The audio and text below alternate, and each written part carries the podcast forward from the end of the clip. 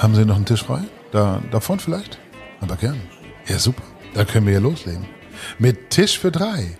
Der genussverliebte Podcast von Chefs Kulinar.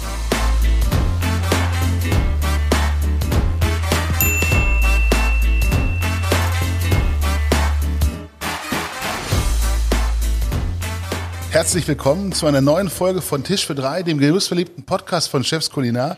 Wir haben heute das Glück, dass wir ähm, in Hamburg sind, oben im Dachgeschoss auf der Etagerie sozusagen, ähm, vom 100, 200 Blicken in die Küche. Dort wird gerade schon vorbereitet für heute den Abendservice und äh, ich freue mich, dass ihr alle wieder eingeschaltet habt, dass ihr uns gerne zuhört ähm, und äh, glaube, wir haben was ganz, ganz Tolles vorbereitet. Ja, vielen Dank auch von meiner Seite aus. Das unglaublich beeindruckende Feedback, was wir bekommen haben, äh, positive Resonanz, ob über Instagram, Facebook, ähm, über die Social Media Kanäle, wie wir es gestreut haben. Wir sind begeistert, äh, wir sind bestätigt in dem, was wir machen, äh, freuen uns auf die nächsten äh, Podcast-Aufzeichnungen und heute ganz speziell mit dem Thomas hier ins Gespräch zu kommen. Ganz genau. Äh, Und auch an der Stelle natürlich nochmal ganz klar, schickt uns ruhig eure Ideen, eure Vorschläge, wenn ihr sagt, hey Leute, äh, fragt doch mal sowas oder ich habe da noch mal jemanden, der auch unbedingt mal hier dazukommen muss. Äh, Wir sind immer erreichbar über den Instagram-Account von Chefs Kulinar. Ähm, Ansonsten natürlich auch von meiner Seite aus vielen, vielen Dank für den mega Zuspruch, den wir bekommen haben.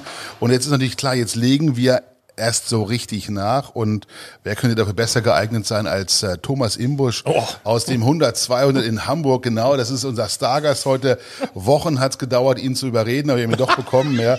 Lieber Thomas, ich finde das echt klasse, dass du dir für uns heute Zeit nimmst. Großartig. Und vor allem, Die wir sind Freude ohne Ticket da. Seite. Oh ja, genau, sehr schön. Sehr schöner, sehr schöner Einstieg in so eine Geschichte. Äh, nein, ganz im Gegenteil. Äh, ich freue mich eigentlich immer sehr darüber, dass, dass äh, gerade in der, in der Gastronomie viele neue Sachen jetzt gerade passieren und, und dass man jetzt auch in gewisser Weise eine Art Aufmerksamkeit bekommen kann, die, die in der heutigen Zeit sehr, sehr wichtig ist zum Thema Digitalisierung. Und heutzutage ist es halt nicht einfach so, dass du ein Restaurant aufmachst und da kommen die Gäste rein, sondern du musst halt schon ein bisschen was mehr machen als kochen und äh, Wein ausschenken oder Bier ausschenken. Das riecht total lecker hier und wenn wir hier runterschauen, was die Jungs da alles vorbereiten, ähm, ja, ich glaube, wir bleiben auch gleich heute Abend noch hier. äh, Schwierig. Mach uns doch mal den Mund ein bisschen wässrig. Was gibt's denn heute Abend? Ähm, ganz im Speziellen bin ich immer ein großer Freund, das nicht zu sagen, weil es gibt natürlich auch Gäste, die das natürlich gerne nicht wissen wollen, aber äh, hat aber was mit unserem Konzept zu tun, dass wir das jetzt so quasi gar nicht noch wirklich sagen können, was es heute Abend zu essen gibt, weil wir jetzt immer noch in dem Bereich sind, wir sind jetzt in der Uhrzeit, dass jetzt immer noch die, äh, die Erzeuger ihre Sachen vorbeibringen. Kurz bevor ihr gekommen seid, ist unser Bauernhof, hat angeliefert und äh, hat eigentlich gesagt, wir haben keinen Spinat mehr und dann kam heute doch wieder Spinat, also muss es dann auch wieder umgestellt werden, das, was wir heute Abend servieren und wir sind da... Ähm, ja, man sagt immer so schön, das geflügelte Wort in der, in der, in der Gastronomie äh, regional, saisonal, äh, das ist natürlich auch ein inflationär benutzter Begriff, nur wir versuchen halt wirklich äh, dem, ja, dem Folge zu leisten das auch genauso äh, zu etablieren wieder, dass es genauso ist. Klingt cool. Ähm, Also, es also es ist keine Live-Aufzeichnung hier im Moment. Äh, Es ist eine Aufzeichnung, die wird dann irgendwann ausgestrahlt. Aber das bedeutet, wir haben jetzt, glaube ich, 12.30 Uhr oder knapp 13 Uhr. Ihr wisst noch nicht, was heute Abend äh, schlussendlich in der Menüabfolge dann eben auf Zu dem 100 Tisch- Prozent nicht, nein. Cool. Nein, nein, das auf keinen Fall. Wir haben immer so, so auf jeden Fall Eckpunkte, das ist natürlich klar, das ist der Hannebüchen zu erzählen, dass Ja. wir äh, frei kochen und uns fühlen morgens und sagen, ha, was kochen wir heute Abend, sondern er gibt schon ein Korsett, was wir uns anziehen, aber ähm, grundsätzlich wie in welcher Feinabstimmung was passiert, nein, das wissen wir noch nicht. Und die Uhrzeit nur, weil wir um 12.30 Uhr anfangen. Es ist Donnerstag und Donnerstag ist Lüftungstag. Okay. Ein Lüftungstag. Genau. Das Das bedeutet?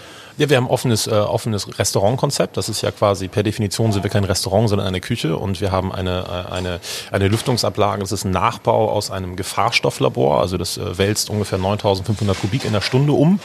Und das ist eine Luftanlage, die äh, sollte man schon tunlichst äh, in seiner absoluten Reinheit behandeln, weil ansonsten haben wir das Problem, das Schlimmste, was in einem offenen Küchenkonzept passieren kann, ist, dass der Gast am nächsten Tag riecht, was er gegessen hat. Und das möchtest du nicht. Und deswegen sind wir da sehr pedantisch hinterher, dass diese Lüftungsanlage wirklich in seiner Perfektion funktioniert. Und das heißt, eine Stunde bis zwei Stunden in der Woche das Ding komplett auseinandernehmen. Okay. Ähm, Matthias, wenn ich nicht ganz falsch liege, du hast ja Thomas Imbusch ähm, schon vor Jahren kennengelernt, ich glaube damals im Off-Club und Ja. erzählst immer noch gern, wie dich damals die Leber vom Waller geflasht hat. Geil. Die hab ich der letzte- Ausblick die hab- auf hab ich die wieder bekommen. Eisenstange auf dem Tisch, oder Matthias? Äh, ja. Geil. Erinnerst du dich an den? Ja, natürlich. Ja. Ein super Gang. Großartiger Gang. Ja, der ist bei mir tatsächlich auch im Kopf geblieben und im Kopf geblieben ist auch die fermentierten Pilze in der Vinaigrette, in so einer Schale. Und dann hast du uns damals äh, so ein Büschel Salat gereicht. Exakt, ja. Kein Messer, kein Gabel. Und äh, hast uns aufgefordert, quasi diesen Büschel in die Tunke reinzuhängen und dann von dem Büschel Mach abzubeißen. Büschel in die Tunke. Genau, Ja. Männer, das äh, Ohne Worte kann man einfach nur so stehen lassen. Einfach genießen. Ich Ja, das, klingt gut, ja. Wie viele Jahre ist es her? Boah, schau mal, ich bin jetzt schon drei Jahre da raus. Fünf Jahre bestimmt. Und sie immer noch im Kopf, Ja. ne? Was war die Idee von der Eisenstange? Ich habe es bis heute noch nicht kapiert und ich habe nie jemand tanzen sehen. Das war exakt die Idee. Das ist äh, tatsächlich haben wir auch gedacht, ja komm, Konzept lustig. Und Tim wollte damals unbedingt so eine Art verruchtes äh, Gourmet-Restaurant schaffen, was so eine Schwellenangst komplett mindert. Weil viele Leute ist einfach so, wenn du, egal ob du finanziell in der Lage dazu bist oder genussaffin bist, dass sobald du das Wort Gourmet-Restaurant hörst, hast du direkt im Kopf so eine Schranke. Und äh, dann hat Tim gesagt, nee, dann machen wir das ganz anders und machen die Tische sehr, sehr niedrig, die Tische sehr, sehr klein, dass du das Ganze, dass du, du hattest ja in dem Restaurant gar nicht die Chance, gerade zu sitzen. Du musstest ja lümmeln und flezen und dich äh, ja, neudeutsch einfach eine cozy fühlen. Und äh, diese Table Dance Stange war tatsächlich, weil er so hart Bock auf Table Dance hatte, dass er gesagt, komm, dann bauen wir da eine Table Stange rein. Und es hat, ich glaube, zehn Frauen haben daran getanzt. Eine hat es komplett eskalieren lassen. Das war auch nicht schön. Das hat auch keine Freude gemacht, dass sie das gemacht hat. Weil sie war nicht in dem Alter und auch nicht in der körperlichen Verfassung, eine Stange zu tanzen. Aber die ansonsten. Stange halt ein bisschen verbogen, aber gut, äh, wir nennen hier keine Namen. Nein, definitiv nicht. Das, das bleibt da, wo es ist. Und das ist, das ist auch vollkommen in Ordnung, dass das so ist. Eine Frage habe ich noch äh, zu dem damaligen Konzept. Es war bewusst so, dass die Kellnerin oder nicht Kellnerin, die, die Servicekraft kam ja immer auch äh, rangelümmelt ähm, und hat dann immer ähm, ja, das Verkaufsgespräch oder die Menüaufnahme immer ganz anders ähm, auch besprochen. Äh, das war alles bewusst so inszeniert. Das Tolle ist, äh, dass da ganz, ganz viel inszeniert war. Und zwar die Einrichtung, ähm, das ist tatsächlich, äh, mein Gott, das war zu einer Zeit, Alter, da war ich äh, damit komplett überfordert, überhaupt eine, eine Küche zu führen und, und habe mich da kulinarisch ausgetobt. Und, und wenn da irgendwas konzeptionell nicht geplant oder inszeniert war, war es der Service, weil das waren Menschen, die äh, Tim zusammengewürfelt hat aus allen Bereichen unseres, äh, unseres tollen Landes und äh, mit Ausbildung, mit Fachausbildung, mit, mit wahnsinniger Qualifikation und auch mit Leuten, die halt überhaupt gar keine Ahnung von Gastronomie hatten. Aber Tim halt sagte, das, das ist ein, das ist ein bunter Haufen, da habe ich Bock drauf und das ist. Und ähm, es das, was da passiert ist, ist tatsächlich aus reiner Überforderung passiert und hat sich dann irgendwann so entwickelt, wie es dann geworden ist. Ja, war cool. Ich würde mal gerne, bevor wir jetzt äh, zu lange bei den Servicekräften aus, äh, von damals äh, äh, hängen bleiben, zurückkommen zu der, zu der Leber vom Waller, weil das ist ja auch heute Teil des Konzeptes. Ihr verarbeitet Tiere nose to tail mit Ja. allem drum und dran. Ähm, für mich als Außenstehende an der Stelle, ist das nicht etwas, was es viel, viel schwieriger macht? Man stößt doch als Koch viel eher an seine Grenzen, wenn man ähm, eben nicht nur ein paar Edelstücke garen muss, sondern wenn man sich Gedanken machen muss, wie man das, wie man das entwickelt. Denn es gibt ja nicht irgendwie 357 Kochbücher für Hahnenkämme oder für Waller vom Leber oder für Innereien oder für Stierschelle oder was weiß ich noch. Ähm, wie macht ihr das? Probiert ihr dann morgens aus? Entwickelt ihr diese Rezepte? Gerade wenn ihr jetzt tagesaktuell kocht und sagt, okay, halb eins und wir wissen noch gar nicht, was wir genau heute Abend äh, produzieren werden. Wie läuft das bei euch? In der Grundsätzlichkeit um das Thema Nose to Tail, was ich ein unfassbar schwieriges Wort finde, weil das auch etwas ist, ja, wir machen alles und benutzen auch die Knochen für die Brühe. Das ist äh, nochmal einfach de facto Bullshit und zwar kompletter Bullshit, das, was die Leute erzählen in der Gastronomie. Ähm, wir haben diesen Beweis angetreten, ein ganzes Tier zu kaufen, heißt nicht, ich kaufe 350 Kilo Fleisch an einem Haken, also ausgeschlachtet etc. pp., sondern ich kaufe das Tier von der Weide. Von der Weide bedeutet, ich habe natürlich dann auch das, kann man hier schön sehen, auf der Empore liegt ein Fell von einem Tier, was 1350 Kilo gewogen hat. Und das bedeutet, ein Tier in Gänze zu verarbeiten. Das heißt, was passiert mit dem Fell, was passiert mit dem Huf, was passiert mit dem Horn. Und ähm, wir sind einfach nur wahnsinnig schnell von dem Thema weggekommen, wie verarbeitet man eigentlich ein Tier? Heutzutage ist in der Kochausbildung das so, wenn du dann irgendwie Fleisch im Hauptgang hast, dann kannst du dir das TK äh, aus dem Vakuum holen und sagen, ja, der hat das jetzt gesponsert, deswegen gibt's jetzt Lammkeule aus Neuseeland, wo ich sage, das kann doch nicht dein Ernst sein. Und äh, bei mir war es ja genauso in meiner Kochausbildung. Ich hatte nur das große Glück, dass ich in einem sehr großen Hotel gelernt habe, wo es auch tatsächlich noch eine Schlachterei im Hotel gab, also in der Küche. Und äh, ich da schon sehr früh mit in Berührung gekommen bin. Nur dieses man muss sich ein bisschen davon verabschieden, wie Rezepte funktionieren etc. pp, sondern man muss eher daran denken, wie das funktioniert. Man geht ja auch in so eine gezwungene Kreativität rein, wenn man ein ganzes Stück Rind vor sich liegen hat. Also wenn man eine ganze Pistole da liegen hat und nicht nur es um, um, um den Rücken geht oder das Filet geht. Und das ist schon etwas, wie ich finde, sehr, sehr Spannendes. Und daraus entsteht eigentlich immer das Neue. Man muss sich einfach nur die Zeit dazu nehmen, sich damit auseinanderzusetzen. Jetzt war das ja nicht so ganz einfach. Ihr verarbeitet ganzheitlich ganze Tiere. Ähm, ihr macht keine Speisekarte, mhm. beziehungsweise ihr kommuniziert das Menü nicht im Vorfeld. Du musst quasi einen Tisch reservieren bei dir, du weißt gar nicht, was es gibt zu essen. Das bedient nicht wirklich alle Michelin-Kriterien oder Gastrokritiker. Äh, wie war denn das am Anfang oder wie ist denn das jetzt? Oder, äh, ja, grundsätzlich, grundsätzlich sollte man sich die Frage stellen, warum mache ich ein Restaurant auf? Was habe ich für einen Benefit für den Gast, dass er das Haus verlässt, um, um bei mir speisen zu gehen? Also diese ganz elementären, grundtypischen Fragen, die man sich stellen sollte. Und, wie hast ähm, du die beantwortet? Warum hast du dein Restaurant aufgemacht? Was war wirklich dann der die absolute Hochmotivation, überhaupt etwas zu machen, ist, weil ich es ähm, immer haben wollte. Ich liebe Atmosphäre, Restaurant, ich liebe Küche. Als Kind schon, finde ich total großartig. Ich liebe diesen einfach diesen, das ist immer etwas Heimeliges, eine Küche. Und äh, man hat viel gesehen in der Welt und auch viel gesehen, wie man es nicht machen möchte. Thema Personalführung, Thema Verarbeitung von Lebensmitteln, Thema nachhaltig. Was bedeutet das? Wie geht man mit Gästen um? Und die Motivation ist dann irgendwann so hoch geworden, dass man gesagt hat, okay, dann schreibe ich jetzt mal einen wirklichen Businessplan um damit wirklich mal abzustecken, okay, wie weit ist die Möglichkeit da, äh, Geld zu bekommen von Menschen beziehungsweise von Banken oder von, von, von, von, von, von anderen äh, Instituten, die das Kapital dann wieder absichern. Und äh, ja, grundsätzlich ist, wenn du als Gastronom oder als Koch, wie auch immer geartet, die Motivation hast, für Restaurantführer zu kochen damit du Erfolg hast, das ist so weit weg vom Thema, wie äh, Äpfel mit äh, Affen zu tun haben. Das Trotz, macht keinen Sinn. Trotzdem brauchst du ja aber den Power und die Eier. Sorry, ähm, dass ja, du das, das, durchhältst. Das, das ne? darfst du aber nicht haben als Motivation, dass du einen Stern, einen Punkt oder eine, eine Pfanne oder was bekommst, weil mhm. das muss die logische Konsequenz aus deinem täglichen Tun sein. Weil wenn es das nämlich nicht ist, mhm. dann hast du ganz, ganz schnell, ganz, ganz toll für vier bis zwölf Gäste im Jahr gekocht, aber ich muss für neuneinhalb bis zehntausend Gäste im Jahr kochen, um rentabel wirtschaftlich zu arbeiten. Und da muss man einfach gucken, ist man Unternehmer? Möchte man das oder möchte man als Koch in Schönheit sterben? Okay. Das ist eine relativ, also das, das, das ganz klar einfach durchkalkuliert und rechnen und gucken und klar sein, was möchtest du. Und die Phase ist überstanden? Nein, es gibt keine Phase, die überstanden ist. Mein Gott, wir, sind im, im, wir haben das erste Rumpfgeschäftsjahr hinter uns. Wir sind, äh, wir sind gut, mhm. aber ich, ich fahre noch keinen Porsche. So, wir sind noch lange nicht durch.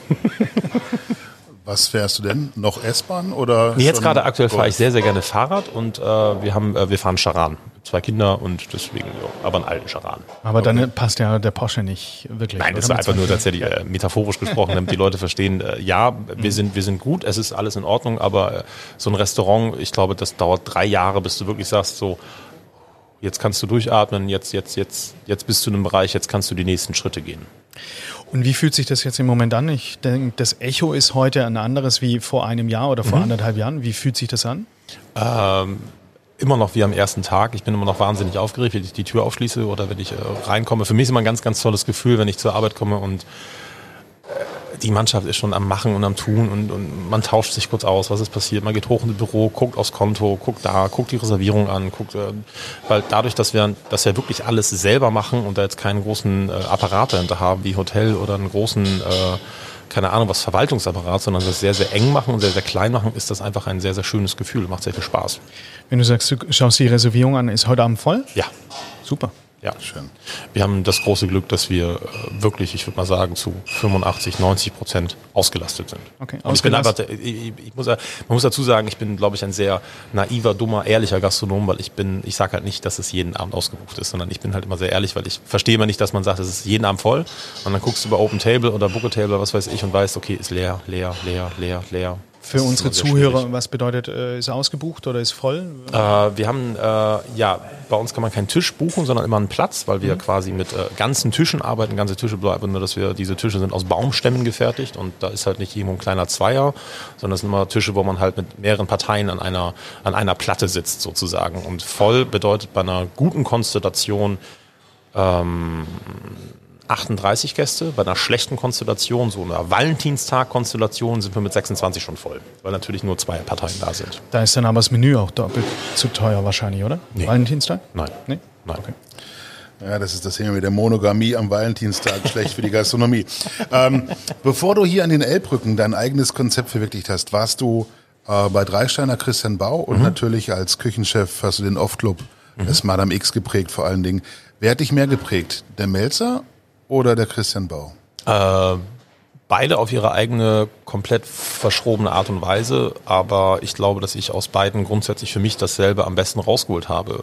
Massiv geprägt haben, haben mich kulinarisch definitiv Christian Bau, weil das ein, nach zählt er zu den besten Köchen der Welt und da kann ich glaube ich fünf an einer Hand abzählen, ob die was bewegen oder beeindruckend sind. Und, und Tim Melzer hat mich äh, menschlich sowie als auch gastronomisch so geprägt, dass äh, ich verstanden habe, dass ich, wie gesagt, nicht für den Teller, für den perfekten Moment koche, sondern ich koche für den Menschen, der, der eine Erwartungshaltung hat, wo es aber genauso um das Thema Licht, Musik, Atmosphäre, Design, Service, Getränk etc. pp. geht. Also dieses gastronomische eher und das also kulinarische eher durch den Drei-Sterner Christian Bau. Also das Erlebnis letzten mhm, Endes, genau. das über den Teller hinausgeht. Ähm, wie ist das, wenn man bei Tim Melzer kündigt?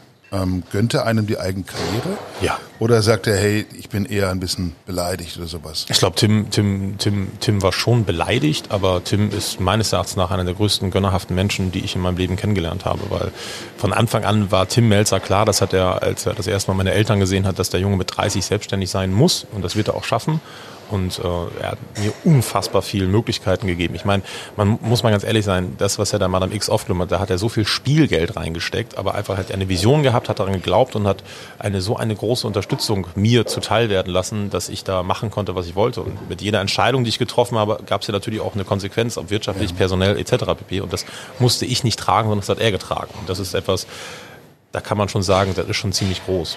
Ich habe das äh, unlängst selber erlebt. Bei uns äh, gab es in der Gastronomie auch einen Wechsel.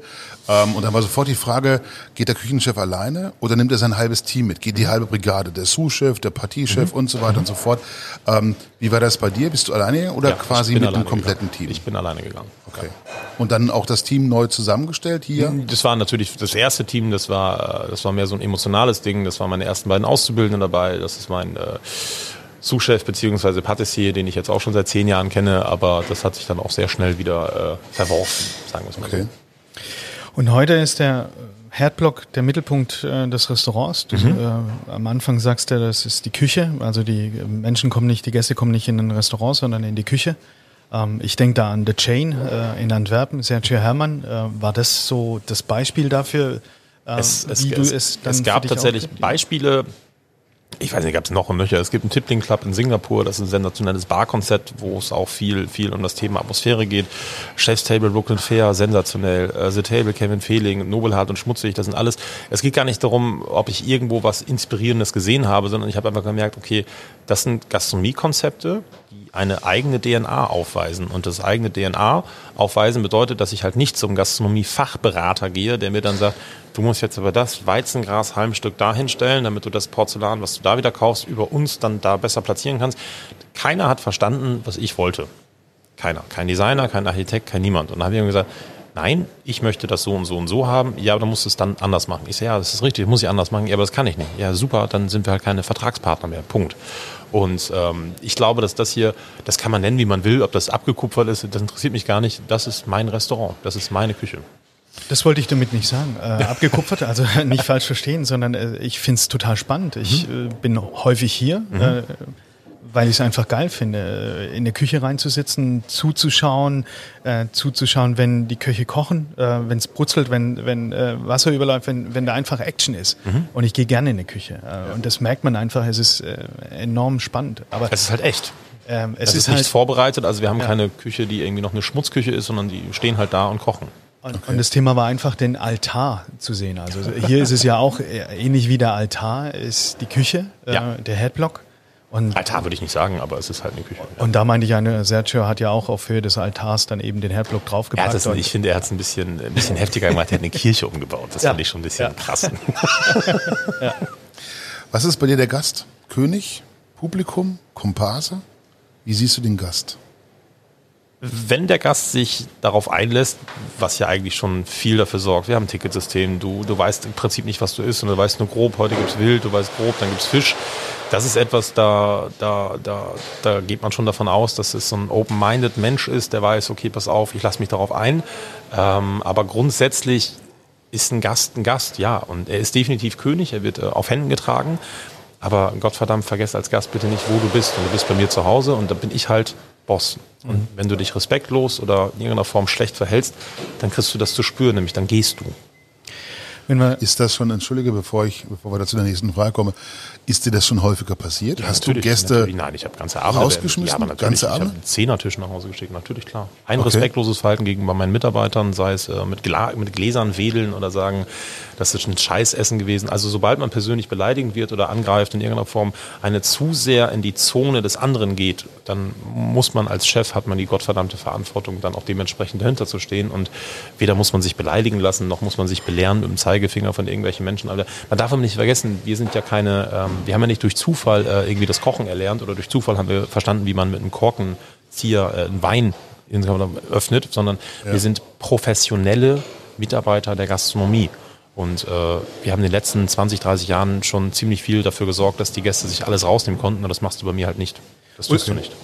Ulf, Ulf, merkst du was? Äh, jetzt ist wieder da einer im Gespräch mit uns, der wirklich äh, Rückgrat hat, der, Ja. der eine Überzeugung hat, der eine Idee hat, äh, wovon äh, von seinem Umfeld äh, seine Hygiene und der dann auch ganz konsequent eine Entscheidung trifft. Das begegnet uns im anderen Gespräch, was wir im Podcast hatten. Das war der Jens Roka damals, äh, wo wir ihn auch gefragt haben, was äh, was ist für dich ein No-Go? Und äh, der erzählte uns eben auch, er hat mal einen Gast äh, hinausbegleitet und gesagt, ich habe ihm ein Taxi bestellt, weil es eben auch diese Schwelle der Beleidigung gegenüber den Das Mitarbeitern. geht einfach nicht. Das ist doch ganz einfach. Ich meine, in welchem, äh, ganz ehrlich, in welchem Gewerbe äh, lässt man sich denn beleidigen, bitte? Wenn ich das, die Verrohung der Gesellschaft in den letzten 10, 15 Jahren, die ist ja ad absurdum geführt. Ich meine, man betritt hier ein Restaurant, hier sind Menschen allein, der, der Künstler, der unsere Tische angefertigt hat, allein das, und wenn man da mit einem Messer draufschlägt, dann krieg ich schon Dahlschlacht. Dann, dann, dann drehe ich schon durch. Das kann ja wohl nicht wahr sein. Das würde man ja niemals zu Hause machen.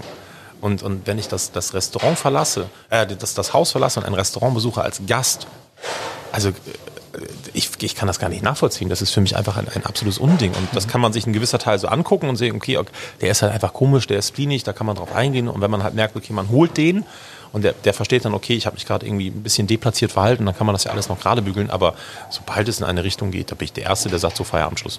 Das unterschreibe ich und ich finde es großartig, wenn man eben das dann eben auch nach außen trägt und das äh, auch gegenüber seinen Mitarbeitern einfach sich auch aber davor stellt und sagt, wow, also da. Aber also das ist ja das gut. einzige, die höchste Motivation, dass man einfach weiß, okay, man ist hier kein angestellter Mitarbeiter, sondern ist man Teil des Konzeptes, man ist Teil dieser Vision, die meine, meine, meine, äh, meine Frau und ich tragen und, und wo wir einfach Lust drauf haben, das jeden Abend zu vermitteln. Wir machen das ja nicht, um die Gäste irgendwie, ja, ihr seid alle schlecht und so, sondern einfach nur, wir möchten einfach nicht mit Menschen einen Abend verbringen, die im Prinzip gar keine Lust darauf haben oder keine Wertschätzung uns entgegenbringen, weil das tun wir ja auch Ja. in diesen vier bis fünf Stunden, die die Menschen hier sind. Wir geben ja alles. Bevor jetzt Menschen die totale Angst bekommen, äh, sofort rausgeschmissen zu werden, wenn sie sich einmal falsch verhalten. Wir haben gehört, ich darf nicht mit dem Messer auf den Tisch klopfen, ich sollte nicht um mich mit dem Glas wedeln. Was soll ich noch nicht machen? Und zweite Frage dazu, werde ich einmal gewarnt, bevor du mich rausschmeißt? Nein. Wenn du dich respektlos verhältst, kriegst du keine Warnung, sondern entweder, also ich habe meistens immer ein bisschen Bargeld in der Hosentasche, wenn die Leute mir in irgendeiner Form kommen, ich habe vorausbezahlt, dann gibt's Bargeld zurück. Und wenn es dann in irgendeiner Form noch unfreundlicher wird, dann, ich meine, ich bin zwei Meter groß und wiege 130 Kilo, dann werde ich halt auch unfreundlich. Und das sind Sachen, die sind jetzt, glaube ich, insgesamt viermal vorgekommen bei knapp 10.000 Gästen. Ähm, nur ich möchte halt einfach nur, dass man gerade in so einer Möglichkeit wie jetzt bei diesem Podcast, was ja auch einige Menschen hören werden, dass man einfach weiß, die Zeiten sind vorbei. Du bist, klar bist du König als Gast und gerade bei uns, du hast vorausbezahlt, ist alles super, alles toll. Aber lieber Herrgott, Wertschätzung und Respekt. Ganz einfach. Das machst du bei deiner Mama nicht, das machst du bei deiner Freundin nicht und das machst du bei mir schon lange nicht. Wenn du einen schlechten Tag hattest, da kann ich doch nichts für. Wir haben eine Überschrift äh, in Vorbereitung auf den Podcast geschaffen, das nennt sich äh, mit den Regeln gebrochen und darunter sind verschiedene Punkte aufgeführt, äh, wo Thomas eben äh, anders macht in seinem Restaurant. Du wolltest äh, mit, den, mit dem leidigen Thema No-Show, ähm, wolltest es anders machen. Du Ja. äh, gehst mit dem Prepayment, äh, du, wie wenn du ins Theater gehst, musst du quasi äh, das Menü vorher bezahlen. Ja. Stellt euch einfach mal grundsätzlich die Frage, wie ist es dazu gekommen, dass wir in der Gastronomie eines der einzigen wenigen Dienstleistungsgewerbe sind, die in eine unfassbare Vorleistung gehen. Ich meine ganz ehrlich, das, was ich heute an Ware eingekauft habe, wenn ich das in Geld runterrechne, wer macht das? Und dann muss ich gucken, ob, kommt er jetzt heute Abend, kommt er nicht? Ah, die haben zu acht reserviert, kommen sie zu dritt. Oh, ja, wusste ich nicht, dass ich absagen musste. Gibt es nicht. Punkt. Ganz einfach. Gibt es im Theater auch nicht. Wenn du eine Karte gekauft hast und äh, Tralafiti macht da sein Figaro, dann ist das so. Und ob der jetzt kommt oder nicht, ob der krank ist oder nicht, das interessiert den, der da Tralafiti macht, ja auch nicht. Das muss ja auch alles bezahlt werden. Also gibt es die logische Konsequenz, Ticketsystem kommt aus Amerika, von TOC, gibt es seit fast acht Jahren, äh, ähm, haben alle belächelt. Es geht gar nicht, kann man nicht machen, kann man nicht tun. Äh, komischerweise ist Deutschland eines der wenigen Länder, wo es noch nicht wirklich angekommen ist. Es gibt in Amerika Burgerbuden, die mit Ticketsystem funktionieren. Und da gibt es gar kein Gespräch darüber und sonst. Ja, ich will einen Tisch, also ich will einen Platz haben, ich möchte dieses Essen essen. Wertschätzung, ich zahle voraus. Ja, ich zahle bei uns auch voraus. Du warst aber einer der Ersten, oder? Äh, in Deutschland war ja. das Ernst, in, in, in Berlin noch. Mhm. Und äh, ja, wir. Mhm. Ja. Ich habe das neulich mal erlebt, da saß ich im ICE. Ja, mir gegenüber drei Jungs bei Frankfurt, erkennbar Banker, ja, bist immer schon vorsichtig, erkennbar Banker, die dann sagen, wo gehen wir eigentlich heute Abend hin? Sagt der eine, du, ich habe vier Plätze da und da bestellt und vier da und da. Perfekt. Der andere sagt, genau ja, ich habe auch nochmal sechs Plätze bestellt dort, weil wenn man sechs bestellt, kriegt man bessere Plätze, ist der Tisch größer. Und der dritte sagt, ich habe auch bestellt. Und dann haben sie sich überlegt, nee, sie gehen doch nicht essen, sie kochen was. Und die hatten genau null, Punkt, ja. null, null Schuldbewusstsein. Ja. Natürlich nicht. Ähm, haben wir die Gäste da ein Stück weit auch verwöhnt, verzogen ja, vielleicht in der Branche aber letzten natürlich. Äh, wir haben das Restaurant aufgemacht und sind auf die äh, ja, fast naiv blöde Idee gekommen und haben alle großen Hotels abgeklappert. Und zwar alle großen Hotels, Visitenkarten, die haben genommen, hallo, guten Tag, mein Name ist Thomas Imbusch, das ist Sophie Lehmann, Jan-Philipp Fricke, bla bla bla, Mara Michaelis, wir haben das und das vor. Ähm, wenn ihr Gäste habt, die was ganz anderes erleben wollen, etc. pp., kommt gerne her, machen ein Ticketsystem. Das hat dazu geführt, dass diese Menschen uns eine, eine, eine Bürde auferlegt haben. Ja, sie müssen aber dann ein Kontingent von mindestens zehn Plätzen am Abend haben. Ich sage, entschuldigen Sie, haben es immer noch nicht richtig verstanden. Wir geben Ihnen die Möglichkeit, wenn Sie was ganz Besonderes erleben wollen, bei uns anzufragen. Da haben Sie schneller die Möglichkeit. Was glauben Sie, wer Sie sind? Und jetzt kann ich halt sagen, wenn die Leute mich anrufen, ja, sag, wissen Sie noch, wer ich bin, als Sie mich angezählt haben in Ihrem Hotel, wie lächerlich das wäre? Nein, Sie bekommen keinen Platz. Sie können ganz normal Ticketsystem über, das, über die Buchungsplattform machen. Aber Sie, bei keinem Anruf gehe ich ans Telefon und höre mir das an und muss immer nicht vergessen, wie es in den Wald hinein, so kommt es irgendwann mhm. zurück. Und das ist, das ist ein, ein, ein sehr lustiges Thema, weil genau das, was, was, was uh, Ulf gerade geschildert hatte, ist die absolute Perversion, mit der wir uns in Madame X auseinandergesetzt haben. Also das Ding von Tim. Und äh, Tim ist einer der wenigen Leute, der sagt, dann füllen wir das mit Walk-in-Gästen auf. Das war natürlich aus seiner Zeit in der Bullerei. In der Bullerei ist es einfach so, wenn wir jetzt von 250 Gästen am Abend ausgehen und 30 Leute kommen nicht, dann füllt er das mit 60 Walk-in-Gästen wieder auf. Mega gut, total toll. Lauflagengastronomie passiert super, sensationell. Nicht in der Lage, ne? In der Lage Off-Club Madame X mhm. Bahrenfeld war schwierig mit Laufkundschaft. Das hat sich dann aber trotzdem irgendwie alles funktioniert. Aber da hast du Abende gehabt, da hast du gestanden, hast für 25 Gäste vorbereitet und hast dann 14 am Abend geschickt. Das kann Tim Melzer alles super irgendwie verknüsen. Wenn ich das hier abends mache, dann äh, gucke ich aber nicht mehr gerne aufs Konto. Dann äh, komme ich schlecht gelaunt zur Arbeit. Das bedeutet heute, wenn Hyatt anruft oder ein Vierjahreszeichen, es gibt keinen Concierge-Service? Es gibt Concierge-Service für Leute, die wir mögen, die uns Respekt entgegenbringen. Sehr schön. Schönes jetzt wird es da draußen, jetzt wird's da draußen viele Kollegen geben, die sagen, hey, der Imbusch hat leicht reden, ja. Dem rennen sie in Hamburg die Bude ein, der ist prominent, der hat eine Riesenmarke aufgebaut schon, oh ja. Wenn ich das daheim irgendwie im Sauerland mache, auf der Schwäbischen Alb, irgendwo in der bayerischen Provinz, da zeigen mir die Leute den Vogel, weil sie es gewohnt sind, als Walk-in grundsätzlich kommen zu können. Das ist, was sagst du diesen Kollegen? Äh, genau das Gleiche, was ich allen anderen Menschen aussage. Das sage ich auch allen Leuten, die, die Fragen haben im Thema Ticketsystem, ich sage, das musst du doch selber entscheiden, was du machen willst. Lass dir doch von keinem sagen. Was interessiert mich denn, was links und rechts und oben und unten passiert? Das ist doch mein Restaurant, das ist doch mein eigenes kleines Imperium, was ich mir aufbauen möchte. Das interessiert mich doch gar nicht. Wenn, wenn, aber wenn ich auf der Schwäbischen Alb ein Restaurant aufmache, wieder grundsätzlich die Frage, mache ich eine Destinationsgastronomie, was ich betreibe, mache ich eine Lauflagengastronomie, mache ich eine Impulsgastronomie, was will ich verkaufen, brauche ich Walk-ins, brauche ich das nicht? Also diese, diese Sachen, ja, das wird da nicht funktionieren, weiß ich nicht. Du hast mir auch gesagt, du kannst doch nicht im Ghetto von Hamburg einen Laden aufmachen. Ich sage, Leute, denkt doch einmal ein bisschen nach. Einmal, glaubt ihr wirklich, ich mache ein Millionenprojekt irgendwo im Ghetto von Hamburg auf Halbes Jahr später ist offiziell bekannt geworden, dass da der Hamburg Tower hinkommt. Der ist bei mir 150 Meter entfernt. In drei Jahren ist das hier, ich glaube, kann man sagen, 1A-Lage. Mhm. Und die Mieten, die wir hier zahlen, ist halt jetzt schon absurd. Mhm. Und also das ist halt immer die Frage, wie sehr setzt man sich mit dem Thema auseinander? Und ja, alles das, was du vorhast, wenn du extrem gut bist in dem, was du tust und wenn du das vernünftig planst, kannst du das egal wo, in welchem Teil, wie auch immer, auch im Sauerland im Tannenwald, keine Ahnung was machen. Wenn du da eine geile Schenke aufbaust und du sagst, das funktioniert, dann funktioniert's. Nur, du musst halt was tun. Und ich bin weder prominent und habe mir was aufgebaut, sondern einfach nur, ich glaube an das, was ich tue und bin damit auch sehr doll auf die Fresse geflogen und habe da auch sehr viel für geblutet und sehr viel geweint für. Und äh, das ist doch toll, wenn sich Leute das Maul zerreißen, finde ich großartig. Gab es schon Situationen, dass unten äh, Personen vor deinem Lokal standen, die keine Zeit hatten und dann noch mit Tickets gewedelt haben, wie äh, beim Stadion, weil sie irgendwie äh, keine Zeit hatten oder zwei Tickets über hatten und die nein. noch verkaufen wollten? Nein, nein, nein. Grundsätzlich ist es einfach so, ich möchte dieses Ticketsystem einfach nur vorab dass, dass man das endlich mal versteht. Das Ticketsystem, ja natürlich ist ein sehr starres Konzept und es geht natürlich auch darum zum Thema Wertschätzung, aber Grundsätzlich ist es so, wir haben noch nie ein Ticket verfallen lassen, weil ein Gast gesagt hat, mein Gott, ich habe mir äh, in den Finger geschnitten oder ich habe so eine Bronchitis, ich kann nicht kommen. Dann kann ich das Ticket, ja, natürlich behalte ich das Geld.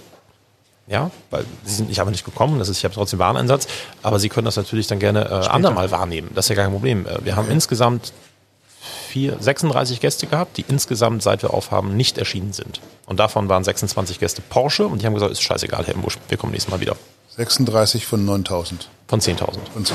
Ja, und das finde ich ist äh, eine Quote, ich glaube, da kann man 0,01 sagen. Und 36 das, haben andere Gastronomen in einer Woche. Ja, und das ist genau das. Und, und ich möchte mich mit solchen Sachen nicht auseinandersetzen, weil ich möchte gar nicht wissen, wie das Gefühl ist, eine Gastronomie zu betreiben, wo ich nicht weiß, was am Arm in der Kasse ist. Ja. Da habe ich jetzt schon Angst vor.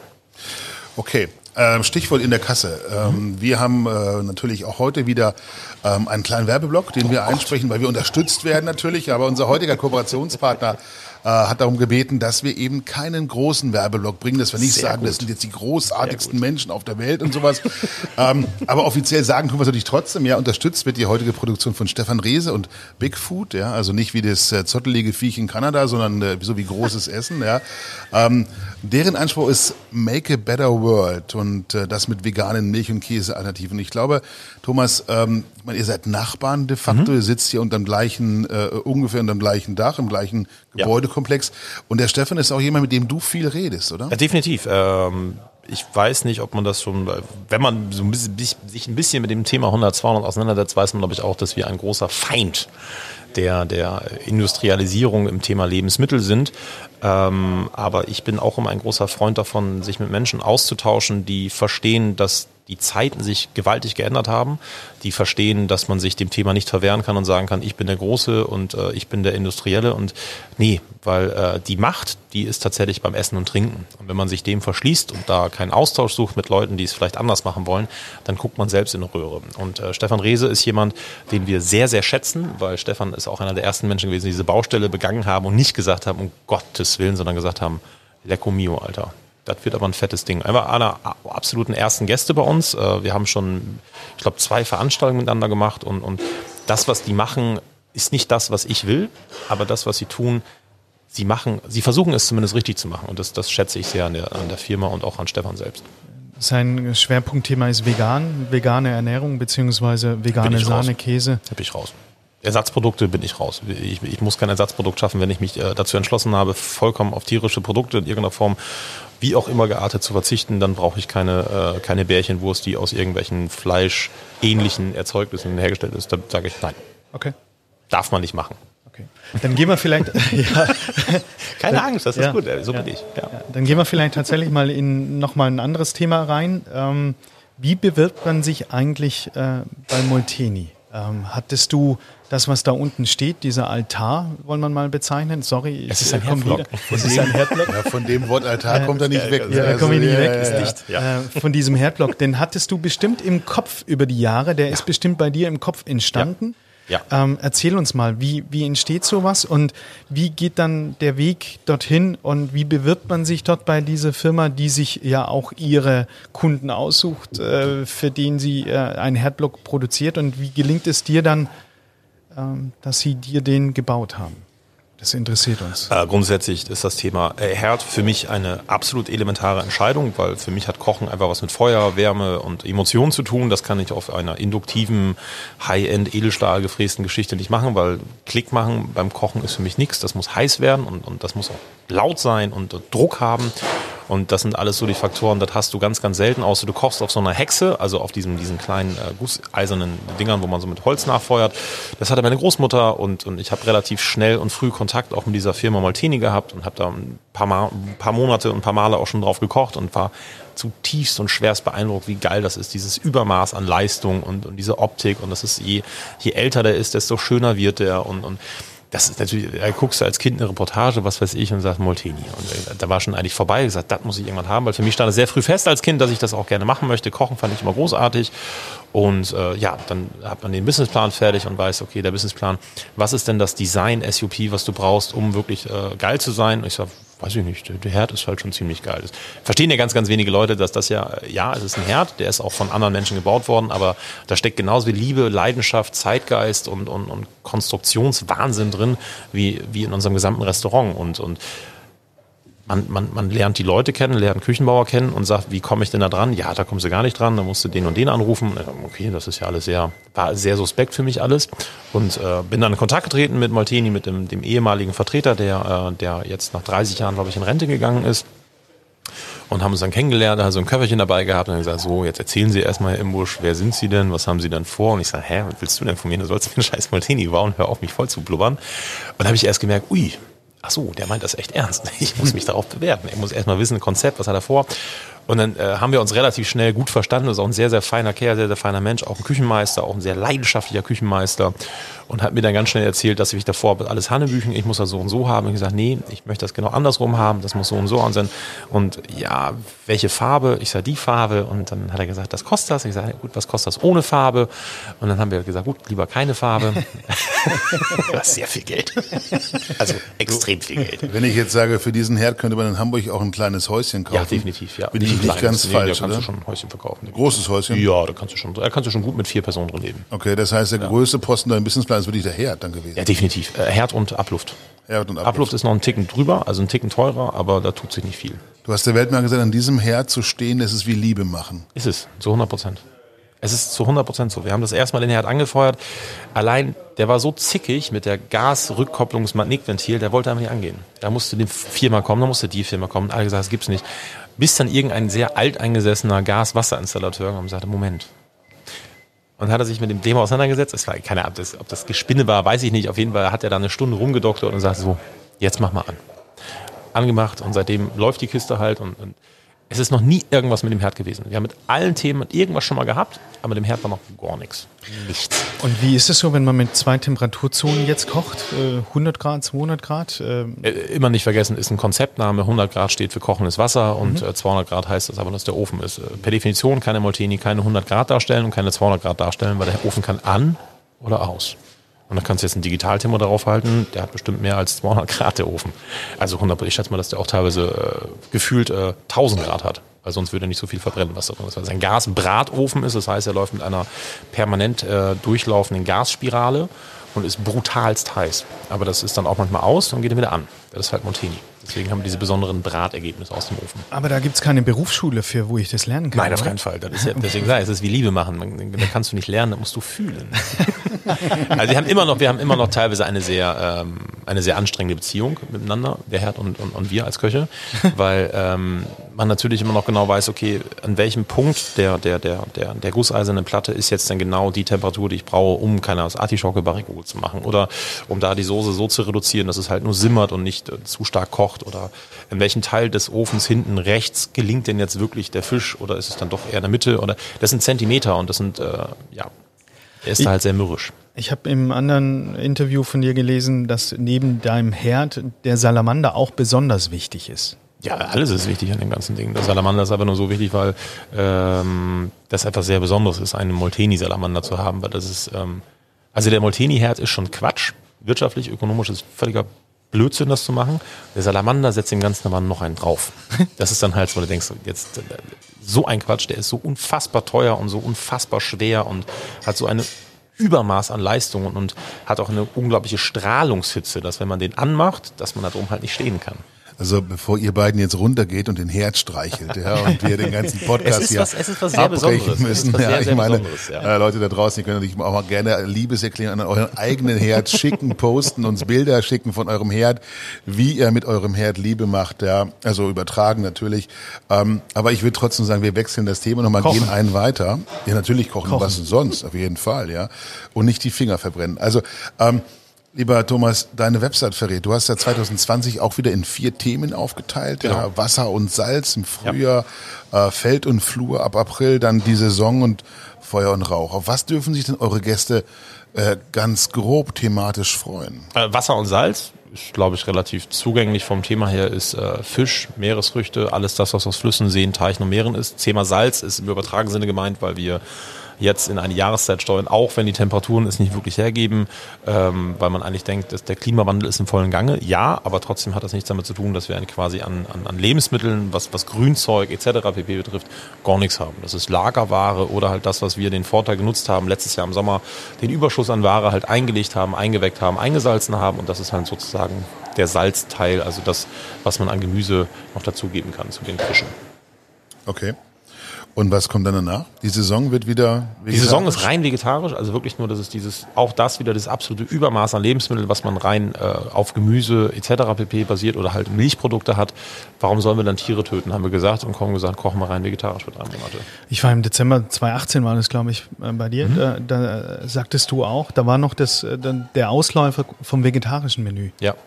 Äh, Da hast du mir erzählt gehabt, äh, du hast irgendwie ein Agreement mit einem äh, Landwirt, Genau. der produziert. Ja. Und er hat halt ganz viel Tomaten produziert und die Äh, hast du alle abnehmen müssen. den wir nicht abnehmen müssen, sondern das ist sozusagen der Deal gewesen, den ich geschlossen habe, weil ähm, wir haben so das erste Mal in der Vorbereitung auf das Restaurant so drei Jahre intensiv mit dem Thema Landwirtschaft auseinandergesetzt und wenn man in einen Bereich reinkommt, wo Menschen äh, 100 Stunden die Woche am Machen sind und äh, am Ende des Jahres nicht wissen, wie sie dann die äh, Mitarbeiter bezahlen sollen, habe ich gesagt, das kann doch gar nicht sein, das ist doch, das ist doch lächerlich, ihr habt doch Riesenländereien, sagt er, ja, aber wenn ich die nicht verpachte und mit EU-Subventionen arbeite, dann bin ich platt.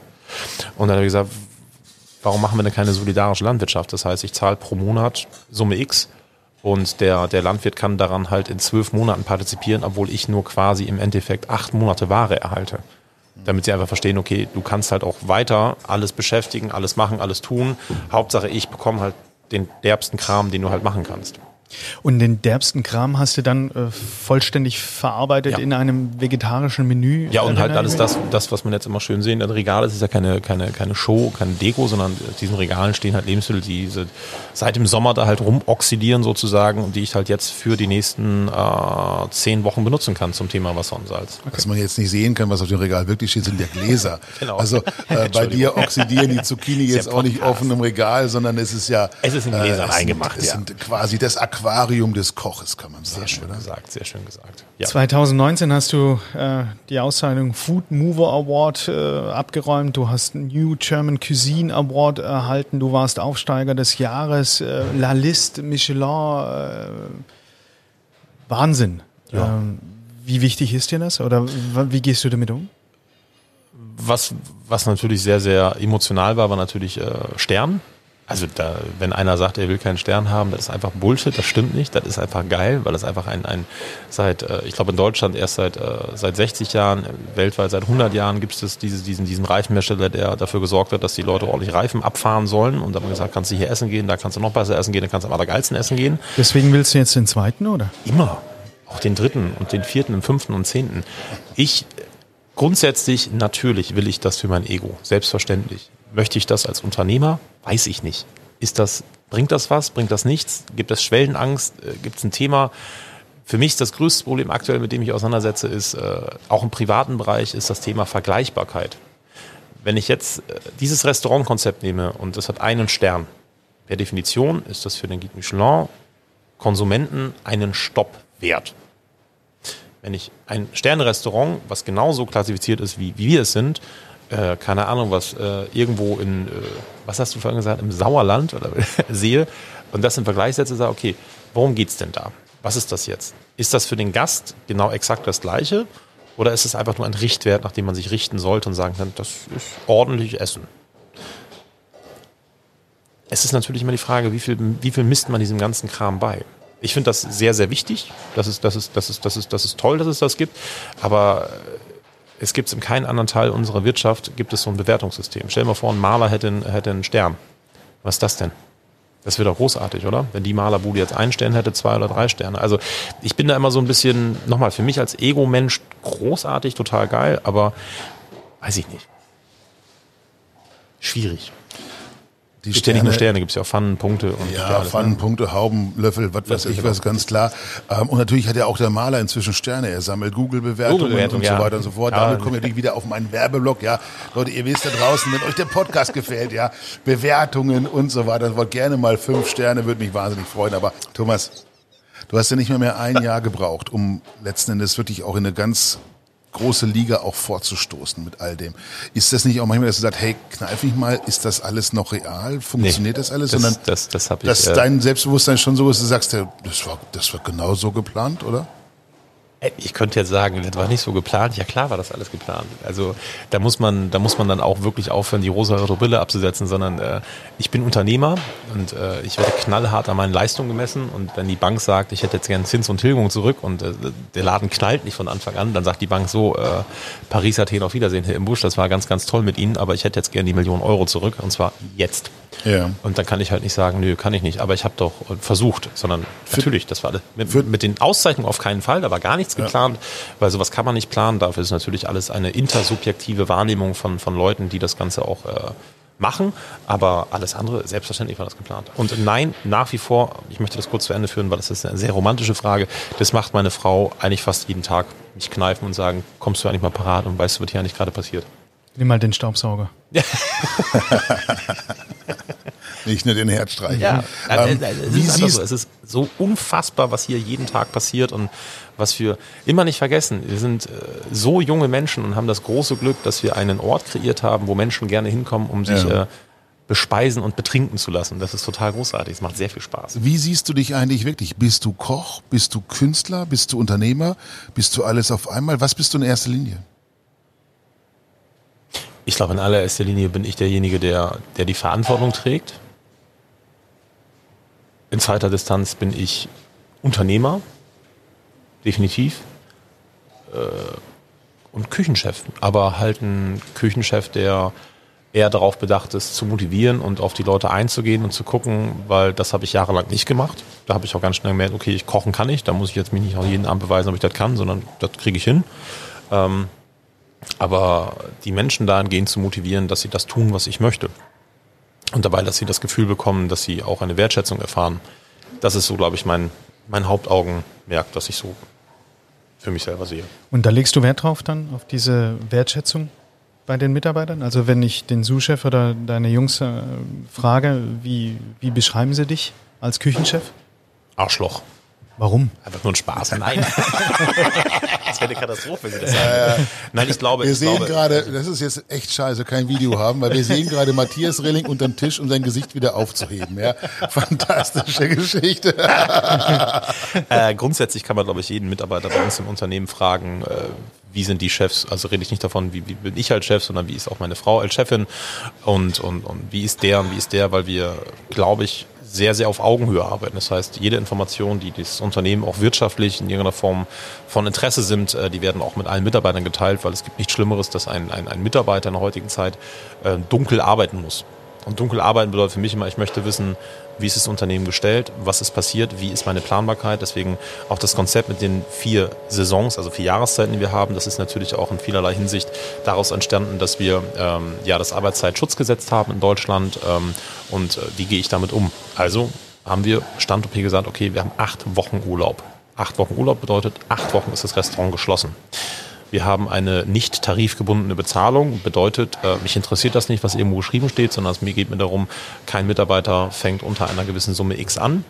Äh, die Was Küche, ist diese Summe X? das möchte ich nicht sagen. Ach, schade. X Das wäre zu spannend gewesen. naja, es ist ja, man kann es einfach mal so sehen. Frag doch mal einfach andere große Restaurants oder große Hotelketten, die einen Mindestlohn zahlen in der Gastronomie. Und jetzt möchte ich mal ganz kurz, wenn wir über das Thema Mindestlohn sprechen wollen, dann äh, wächst du einen Menschen in mir, das, das, das, das, eskaliert dann hier. Weil das ist etwas, das ist so absurd, dass die Gastronomie äh, so niedrige Löhne hat und sagt, das funktioniert alles, funktioniert alles.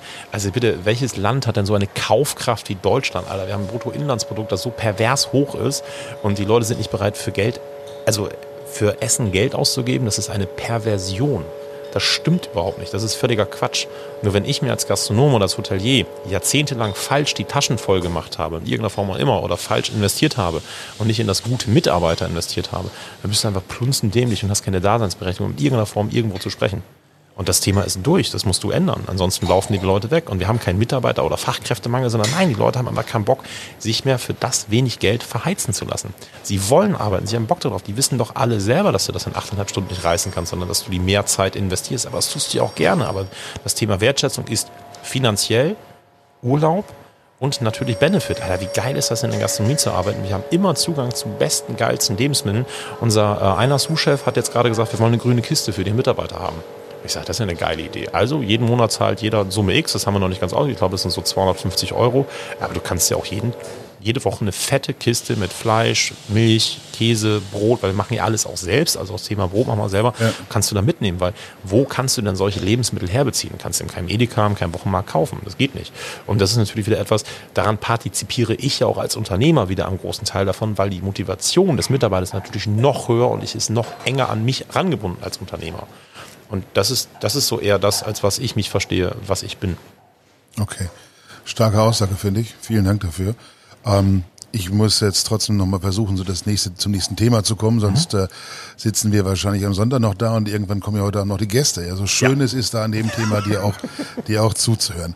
Ähm, nun ist ja Hamburg mit äh, sehr guten, sehr selbstbewussten Köchen auch inzwischen reich gesegnet, kann man sagen. Und ähm, ich würde vorschlagen, wir werfen dir noch gerne ein paar Namen zu und du antwortest vielleicht mit dem, was dir als erstes zu den Kollegen einfällt. Ist das okay? Dann legen wir mal los, Matthias. Also dann äh, Cornelia Oletto. Habe ich keinen Bezug zu. Keine Ahnung. Ich war zweimal bei der Essen in, dieser, ähm, in diesem kleinen Ding in Eppendorf. Das war sehr, sehr lecker. Es hat sehr viel Spaß gemacht, aber sonst habe ich mit dieser Frau absolut keinen Bezug.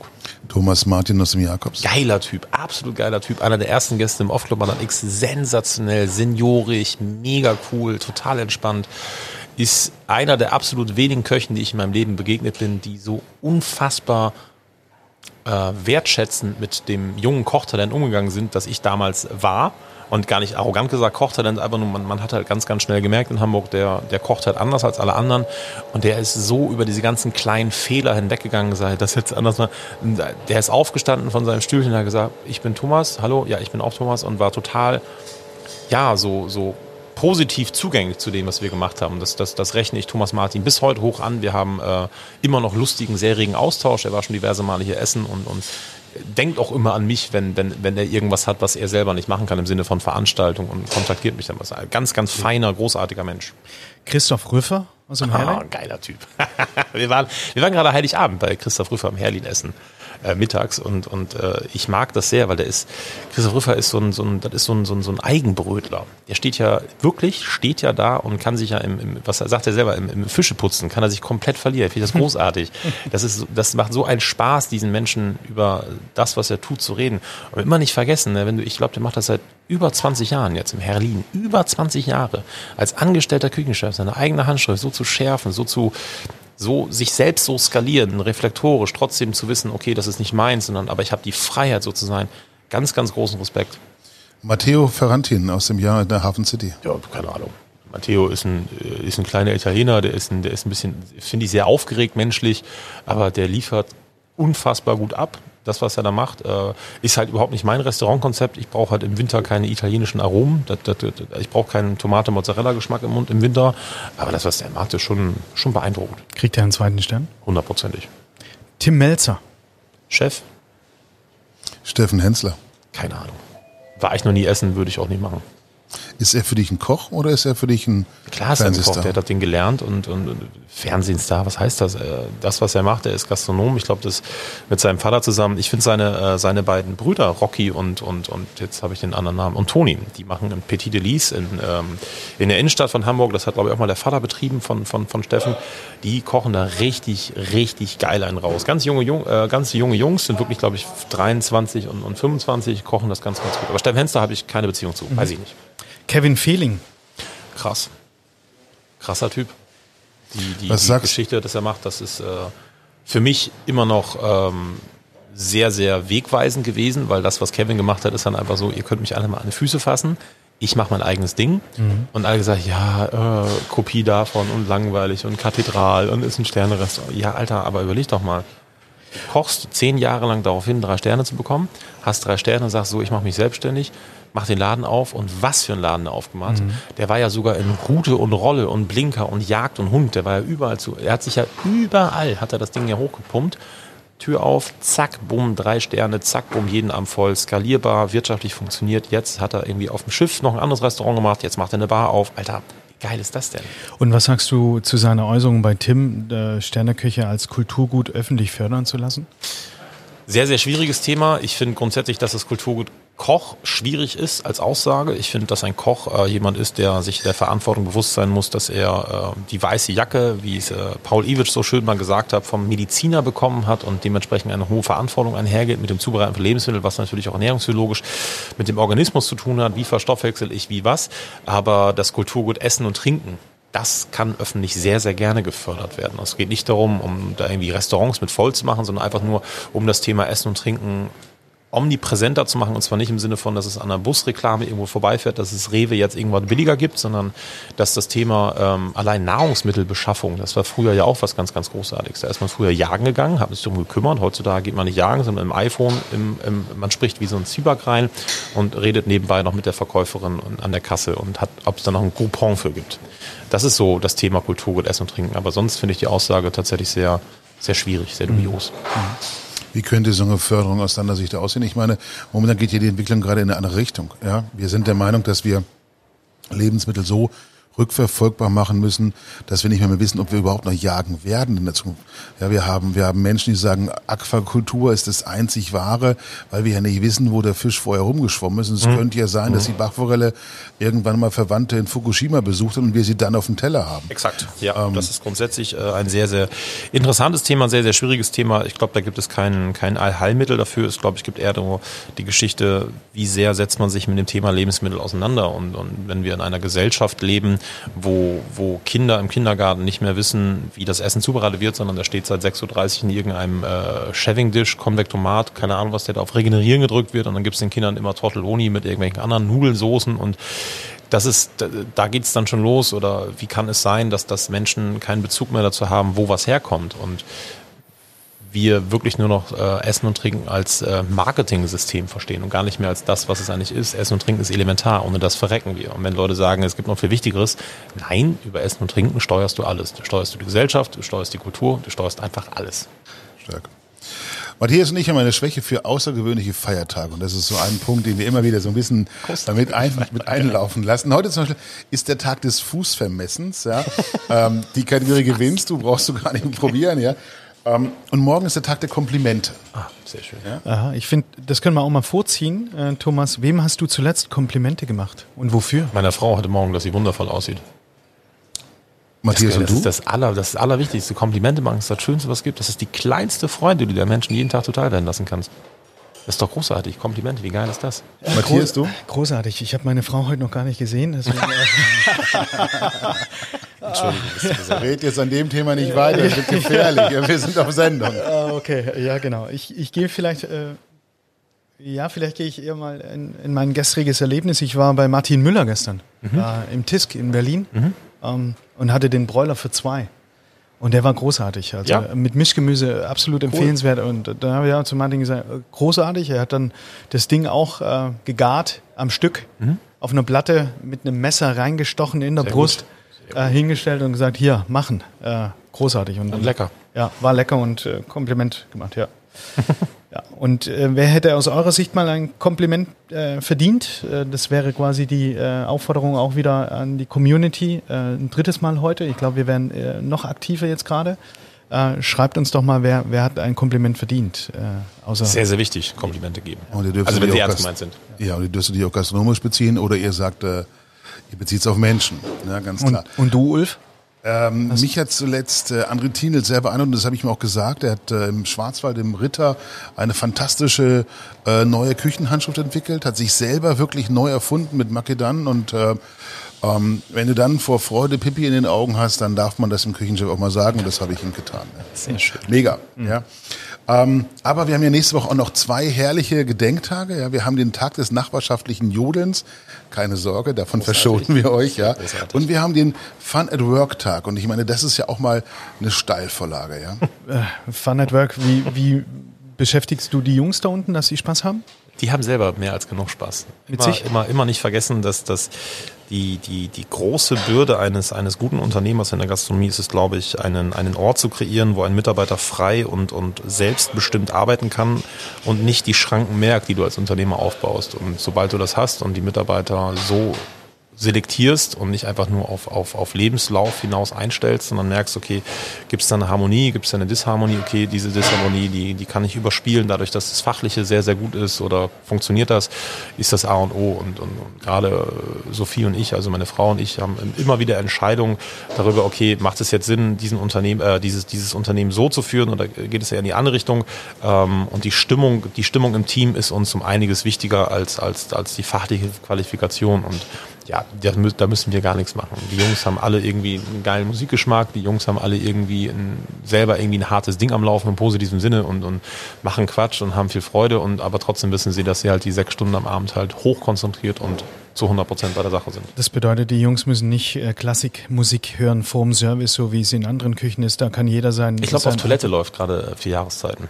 Auf unserer Toilette. Was läuft bei euch in der Küche, wenn ihr noch unter euch seid? Was, was, Amy Das, Winehouse das, was lief, jetzt als lief wir gerade bei. Amy Winehouse. Äh, wir haben sonst auch viel so ein, so ein, so ein, so ein Queen-Thema. Unser anderes Sous-Chef Mario ist ja auch schon relativ ein älteres Semester, kann man so schön sagen. Der ist schon 39, hatte gerade gestern Geburtstag. Älter. Für uns ist das älter, natürlich ist das für uns Vielen älter. Dank. Okay. Ähm, ansonsten sind wir, sind wir da sehr frei. Wir haben einen, der, der macht selber, ich glaube, das nennt sich Drum and Bass. Ich bin da nicht so. Ich bin, ich bin eher so tatsächlich eine klassische Ausbildung am Schlagzeug und ich bin da eher so unterwegs. Und Okay. Also es läuft sehr, sehr viel gemischte, auch sehr viel Bumsmusik. So. Bumsmusik. Gut. Genau so ist es. Wir kommen zum Schluss, Rambo, unserem allseits beliebten äh, Fragebogen. Kurze Frage, kurze Antwort und bitte maximal einmal weiter sagen. Ähm, und ich würde sagen, Matthias, was machen wir als erste Frage? Unseren Klassiker, oder? Thomas Ruhl ruft an und bitte dich auf die Bühne. Was kochst du? Ich würde gar nicht abnehmen, wenn er anruft. Okay. Also, Das lassen wir mal so stehen. Ja, Alles gerne. gut. Kann man gerne machen. Kein Okay. Okay. Welches. Gericht lässt du grundsätzlich stehen, wenn du woanders essen gehst? Was, was isst du nicht? Gar nichts. Richtiger Allesesser Alle komplett? komplett, ja sicher. Wenn ein Typ da irgendwas kocht und hat sich Mühe gegeben und sagt, das ist es jetzt, dann äh, habe ich doch die, also habe ich die gottverdammte Pflicht, das zu essen. Okay. Gibt es einen Gast, der bei dir kostenlos essen dürfte? Egal was, kannst du die ganze Welt ausdenken, lebend, schon Ganz- gestorben, Ganz, whatever. ganz, ganz viele. Klar, ein Bauunternehmer, der uns viel, viel geholfen hat. Meine Frau, meine Mama, mein Papa. Na klar. Okay. Meine Kinder. Wem würdest du nie ein Essen servieren, egal was er bietet? Porsche?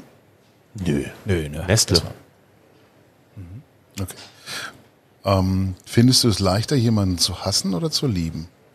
Beides sehr starke Emotionen. Das eine geht mit dem anderen einher. Wenn du. Ich habe gerade gelächelt, man kann es ja nicht sehen. ja, Da stimmt, Thomas Imbusch hat gelächelt. Wir Oh. nehmen das mal fest. Ja. ja, wenn du für dich selber Essen machst, äh, äh, was gibt's dann? Isst du Döner?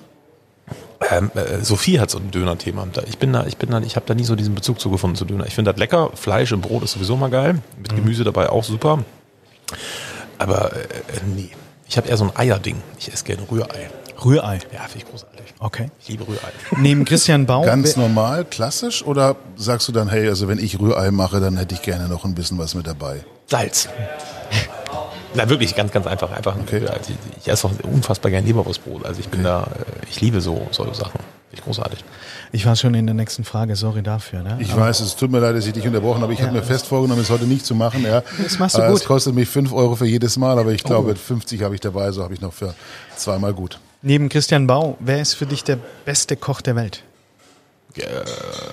Ich finde Alain Passat sensationell großartig. Christian Bau, wir haben Mathieu Paco aus dem Lambrosi in Paris, äh, René Rezepi und äh, allen voran definitiv auch Ferrer Adria für Mhm. das, was er dieser, diese Bewegung losgetreten hat, äh, sich mit einer emanzipatorischen Küche auseinanderzusetzen.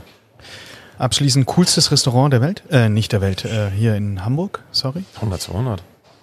Wenn ihr jetzt ausgebucht wärt und äh, es ruft jemand an, wem würdest, welches Restaurant würdest du empfehlen nach dem 100, 200? Oh, das, das, das oh, haben wir gerade gestern gehabt, weil gestern Gäste gedacht haben, dass sie hier nur vegetarisch essen können. Und dann gesagt, oh Mensch, wir sind aber alle Vegetarier. Ich sage, heute Abend schwierig. Ähm, sie können aber gerne ähm, äh, zu die Saison wieder kommen. Die haben wir in den Heldenplatz geschickt. Das sind gute Freunde von uns. Die machen so einen, so einen sehr, sehr ja, wie der Name schon sagt, Heldenplatz, ein, ein Restaurant für, für, für, für Helden des Alltags sozusagen und, und kommen alle aus der Spitzengastronomie und haben sich sozusagen der, der äh, Selbstständigkeit verschrieben, dass die Leute glücklich machen wollen mit dem, was sie tun. Es ist ein unfassbar geiles Restaurant, es macht sehr viel Spaß da zu essen, kochen auf sehr hohem Niveau und da vermitteln wir eigentlich die meisten Gäste hin, wenn sie bei uns keinen Platz bekommen oder kein Ticket oder keinen Tisch. Okay. Deinen Heimatort Friseute. Friseute. Friseute, Entschuldigung. Ja, Katastrophe, nicht wahr? Aber Friseute, muss man mal gesehen haben. Nein, auf warum? gar keinen Fall muss man das gesehen haben. Das ist, äh, das ist eine geflügelte Hochburg, Gemeinde, da ist äh, ein Stall neben dem anderen, äh, das, da muss man gar nichts gesehen haben. Ich finde das nur so lustig, dadurch, dass wir in die Selbstständigkeit gegangen bin, dass die Leute mal wissen wollten, wo ich herkomme. Das ist immer ganz, ganz wichtig. Und da ich gesagt, verstehe ich nicht, da komme ich her. Und seitdem ist das so geflügelt, dass alle wissen, dass ich aus äh, Friseute komme. Also ist, wo du herkommst, nicht ganz gar so wichtig? Nein, überhaupt nicht. Nein, ich hätte das genauso da. Das ist einfach nur, ich glaube, das ist mein Elternhaus, was, was, was sehr Wichtiges und sehr Ursprüngliches mit mir gemacht hat. Aber das hat nichts mit Friseute zu tun. Das hätte auch in Hamburg sein können. Was ist für dich Heimat? Küche. Küche ist für mich Heimat, egal wo ist. Was ist für dich Glück? Küche. Äh, Entschuldigung, ich, ich, ich, meine das aber gar nicht im, im, Sinne von, dass es so einfach zu beantworten ist. Das, doch, das ist für mich schon ein großer Grund, warum ich kein Restaurant habe, sondern eine Küche, weil das, das, das Erste, was, was, was wir morgens machen, ist, äh, wenn die Kinder am Rumkrakehlen sind, gibt es einen Pfannekuchen oder es gibt erstmal ein Rührei und dann gibt es erstmal, ein, wir haben eine sehr schöne Kaffeemaschine zu Hause, erstmal einen kleinen Kindercappuccino oder halt normalen Cappuccino für uns und, und es, es, hat, es dreht sich immer um Essen und Trinken und wenn wir halt nicht gerade Essen und Trinken machen, dann gehen wir Essen und Trinken oder wir suchen Essen und Trinken. Also wir beschaffen uns Essen und Trinken. Das ist halt, Küche ist Glück. Wem oder was kannst du darüber hinaus noch nicht widerstehen? Hm. Meiner Frau. Ihr stellt die Frage, ich gebe dir die Antwort, ich darf nicht weiter sagen. Einmal schon. Achso, ah. ah ja, aber du hast es fast geschafft ohne ja, okay, weiter, ist alles gut. Was für Regeln für dich selbst hast du, die du niemals brechen würdest? Weiß ich nicht. Das ist das weiter. Ja, keine Ahnung. Wo siehst du dich in fünf Jahren? Weltherrschaft. Der Blick, schade, das ist ein Podcast, jetzt hätten Sie das alles sehen müssen. Der Blick von Matthias war sensationell. er ist doch größtenteils. Nein, wo sehe ich mich in fünf Jahren? In fünf Jahren mit, ähm, möchte ich, dass das 100 200 einen autark funktionierenden eigenen Bauernhof hat. Das ist wirklich ein eigener Bauernhof, wo wirklich durch Permakulturen der komplette Betrieb hier von uns bewirtschaftet werden kann mit einem externen Landwirt. Ähm, ich hätte gern das 6040 eröffnet. Das ist eine Patisserie-Bäckerei. Ich hätte gern das E2 eröffnet. Das ist eine Schlachterei. Und ja, gibt noch viel zu tun. Großartig. Dann wollen wir dich nicht länger aufhalten. Äh, Männer, zum einen mal vielen, vielen Dank für das Gespräch. Vielen Dank an, an, euch da draußen, dass ihr äh, uns jetzt äh, wieder so weit zugehört habt, auch trotz der äh, Nebengeräusche. Wir hatten heute wirklich äh, eine ganze Küchenbrigade, die unter uns zu unseren Füßen wahnsinnig viel vorbereitet hat. Das war ein bisschen eine andere Tonqualität, als ihr es normalerweise auf diesem Kanal gewohnt seid. Verzeihung. Äh, dafür, nein, überhaupt keine Verzeihung, ist alles gut. Es ist halt, so ist das Leben. Das ist authentisch. Dieser authentisch, Tisch für drei ja. heute war eben nicht in einem Restaurant oder in einem Konferenzraum, sondern dieser Tisch für drei äh, stand eben über der Küche, über eine Molteni-Herd, obwohl natürlich über eine Molteni-Herd gar nichts steht. Ja. Ähm, vielen, vielen Dank dafür. Ähm, ihr wisst, äh, lasst uns eure Kommentare da, bewertet unseren Kanal. Wir würden uns freuen, wenn wir noch viele, viele Menschen mehr mit diesen äh, Gesprächen glücklich machen könnten, die wir so führen, dass wir auch glauben, dass es eben nicht nur darum geht, irgendwie das daher zu schwafeln, sondern wir wollen wirklich auch mal äh, Meinung und Kante haben. Das hast du fantastisch gemacht, lieber Thomas. Vielen, vielen Dank dafür. Vielen Dank. Äh, wenn ihr erfahren wollt, wer als nächstes dabei ist, ihr wisst, Hashtag Lemodemo, immer letzter Montag des Monats, da kommen wir raus und dann verraten wir euch auch, wer versuchen darf, in die Schuhgröße 55 Fußstapfen von Thomas Imbusch irgendwie reinzustopfen. Oh. Das wird ein Spaß. Ich freue mich drauf und bis zum nächsten Mal. Ciao, ciao. Tschüss.